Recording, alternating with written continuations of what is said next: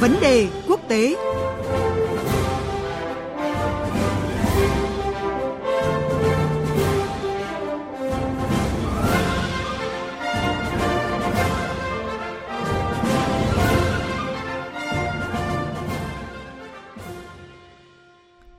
Thưa quý thính giả, ngày hôm qua, hơn 6 triệu cử tri Israel đã tham gia cuộc bỏ phiếu quan trọng bầu ra 120 ghế trong quốc hội nước này. Lần bỏ phiếu này vốn đã không phải tổ chức nếu như tháng 4 vừa qua, Thủ tướng đương nhiệm Benjamin Netanyahu không thất bại trong việc thành lập một chính phủ liên minh. Thế nhưng kết quả cuộc bầu cử lần này cho đến hôm qua vẫn là một ẩn số đối với mọi dự đoán khi có tới 31 đảng tham gia tranh cử. Đặc biệt ngay cả đảng Likud của Thủ tướng dự đoán cũng không giành được tối thiểu 61 trong tổng số 120 ghế trong Quốc hội. Cũng có nghĩa tương lai chính trị của ông Netanyahu cũng chưa thể biết trước. Để có những thông tin cập nhật về kết quả cuộc bỏ phiếu cũng như phân tích các kịch bản trên chính trường Israel, chúng tôi có cuộc trao đổi với phóng viên Ngọc Thạch, thường trú Đài Tiếng Nói Việt Nam tại Ai Cập, theo dõi khu vực Trung Đông. Mời quý vị và các bạn cùng nghe. Vâng, xin chào anh Ngọc Thạch ạ. Xin chào biên tập viên Phương Hoa và quý vị thính giả. Thưa anh, trước hết thì anh có thể cập nhật uh, kết quả sơ bộ mới nhất của bầu cử Quốc hội Israel vừa kết thúc cách đây ít giờ. Uh, dư luận có phản ứng nào chưa với kết quả này ạ? Kết quả sơ bộ do các kênh truyền hình của Israel công bố ngay sau cuộc bỏ phiếu kết thúc lúc 10 giờ đêm qua, không đảng nào giành được đa số ghế trong Quốc hội để có thể đứng ra thành lập chính phủ. Kết quả thăm dò giữa ba kênh truyền hình của Israel cũng khác nhau.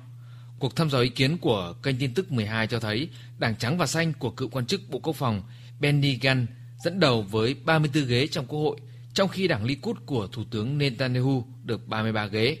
Theo kênh tin tức 13 thì Đảng Trắng và Xanh đạt được 33 ghế trong khi đảng Likud giành được 31 ghế. Kênh tin tức 11 thì cho biết cả hai đảng giành được số ghế bằng nhau cao nhất là 32 ghế. Với kết quả này thì gần như không đảng nào giành được đa số với 61 ghế trong tổng số 120 ghế trong Quốc hội để có thể thành lập chính phủ. Do đó các đảng này phải liên kết với cựu Bộ trưởng Quốc phòng Aveder Lieberman để giành quyền thành lập chính phủ mới. Đó là cái kết quả sơ bộ. Đảng Likud của Thủ tướng Netanyahu vẫn chờ đợi kết quả chính thức và tuyên bố dù không chiến thắng trong cuộc bầu cử này nhưng vẫn ủng hộ ông Netanyahu bước vào vòng bầu cử thứ ba. Trong khi đó, Thủ tướng Israel Netanyahu đã chủ động kêu gọi các đảng cực hữu liên kết đủ 61 ghế trong Quốc hội để có thể thành lập chính phủ mới. Đảng Trắng và Xanh thì bày tỏ lạc quan một cách thận trọng với kết quả và chờ đợi kết quả cuối cùng. Đảng Trắng Xanh tuyên bố nếu giành chiến thắng sẽ liên kết thành lập chính phủ mới mà không có Thủ tướng Netanyahu. Tuyên bố sau khi kết thúc bỏ phiếu thì Tổng thống Israel River Rivlin nói rằng ông chờ đợi kết quả chính thức cuối cùng để chỉ định thành lập chính phủ mới. Như tôi vừa phân tích ở trên thì mới chỉ là kết quả sơ bộ. Kết quả chính thức có thể thay đổi và phải chờ tới chiều hoặc đêm nay mới có kết quả cuối cùng để có thể nhìn rõ hơn về tương lai chính trị của Israel. Đó là chưa kể có những cái cáo buộc về vi phạm luật bầu cử. Do đó, kịch bản bầu cử lại vẫn có thể xảy ra. À, vâng thưa anh ạ, cuộc bầu cử lần này à, vốn được đánh giá là có ý nghĩa rất là đặc biệt, thậm chí đó còn là canh bạc sống còn của Thủ tướng Israel ạ. Thế nhưng với kết quả này, ông Netanyahu sẽ phải đối diện với một cuộc đua mới, đó là đàm phán thành lập chính phủ liên minh. À, giới chuyên gia khu vực bình luận gì về các kịch bản có thể xảy ra trên chính trường Israel cũng như là tương lai chính trị của ông Netanyahu thưa anh ạ? Vâng, đúng như vậy thưa chị Phương Hoa. Với kết quả này thì ông Netanyahu và đảng Likud của mình lại trở lại gần như giống với kịch bản vòng bỏ phiếu lần 1 hồi tháng 4 vừa qua, tức là phải liên kết với các đảng khác để đủ 61 ghế trong Quốc hội để được chỉ định thành lập chính phủ mới. Nếu được Tổng thống Israel River Rivlin chỉ định một lần nữa thì chắc chắn ông Netanyahu và đảng Likud chỉ có hai lựa chọn hoặc là liên kết với các đồng minh cực hữu hoặc liên kết với những người không phải là đồng minh. Nếu theo kịch bản 1 sẽ là tối ưu cho ông Netanyahu, nhưng ngay cả kịch bản này thì ông cũng bế tắc Do đó mà ông Netanyahu có thể sẽ buộc phải liên kết với các đảng ngoài khối cực hữu và Do Thái để thành lập một cái chính phủ đoàn kết, dù không phải là đồng minh. Nhưng điều đó càng khó bởi lãnh đạo đảng trắng và xanh Benny Gantz đã từng nói rằng là sẽ không tham gia vào một chính phủ do ông Netanyahu lãnh đạo, với lý do là các cáo trạng tham nhũng có thể chống lại ông Netanyahu.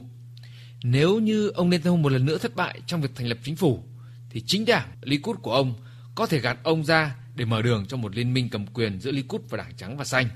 Điều này sẽ khiến ông Netanyahu rơi vào khủng hoảng dù cho đến nay không ai ở đảng Likud đã công khai ý về ý tưởng này.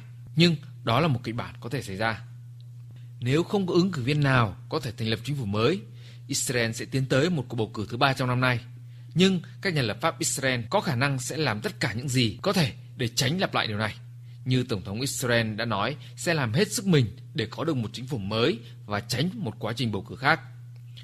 Đáng chú ý hơn, nếu không thành lập được chính phủ, ông Netanyahu sẽ phải đối mặt với một cuộc điều tra về tham nhũng và sẽ bị đưa ra xét xử trước tháng 10 này. Dù trước đó ông Netanyahu đã phủ nhận các cáo buộc này. Do đó mà ông Netanyahu phải làm tất cả để có thể thành lập chính phủ mới và liên minh trong quốc hội có thể chấp nhận cho ông cái quyền miễn trừ khỏi bị truy tố cho đến khi kết thúc nhiệm kỳ. Một số đồng minh tiềm năng của ông thì bày tỏ ủng hộ một động thái như vậy, nhưng nó có thể sẽ gây ra một phản ứng công khai và những cái thách thức pháp lý tại tòa tối cao. À, vâng thưa anh, ngay trước khi bầu cử thì Thủ tướng Netanyahu đã công khai ý định sáp nhập thung lũng Jordan tại vùng lãnh thổ bờ Tây, hiện do Israel chiếm đóng. Ừ, theo quan sát của anh thì liệu với kết quả mới nhất này thì ông Netanyahu có tiếp tục thúc đẩy ý tưởng này và tác động của động thái này ra sao đối với toàn khu vực ạ? Như tôi đã phân tích ở trên, vấn đề quan trọng nhất lúc này của ông Thủ tướng Netanyahu và đảng Likud là liên minh để thành lập chính phủ mới. Hay nói cách khác là phải giữ được mình, giữ được ghế và quyền lực trước khi nói tới kế hoạch hoặc là dự định đã đưa ra trong cái chiến dịch tranh cử vừa qua. Trong trường hợp cuộc đàm phán liên kết đảng phái thành lập chính phủ thành công thì chắc chắn ông Netanyahu, nhân vật diều hâu ở Israel sẽ làm những gì đã tuyên bố. Thứ nhất, ông làm điều này để giữ lời hứa với cử tri. Thứ hai là các kế hoạch hành động này của ông có sự ủng hộ và bật đèn xanh của Mỹ. Và thứ ba, Mỹ đã phải trì hoãn công bố cái thỏa thuận thế kỷ tới sau cuộc bầu cử này để thấy rằng Thủ tướng Netanyahu quan trọng như thế nào trong cái kế hoạch này của Mỹ. Tuy nhiên, nếu ông Netanyahu chiến thắng và thành lập nội các cánh hữu, ông sẽ gặp khó khăn trong việc thuyết phục đồng minh cực hữu của mình ký vào bất kỳ cái kế hoạch hòa bình nào liên quan đến nhượng bộ cho người Palestine.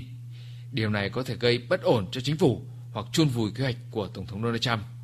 Một nội các có tướng Grant thuộc đảng trắng và xanh có thể sẽ cởi mở hơn cho các cuộc đàm phán với người Palestine.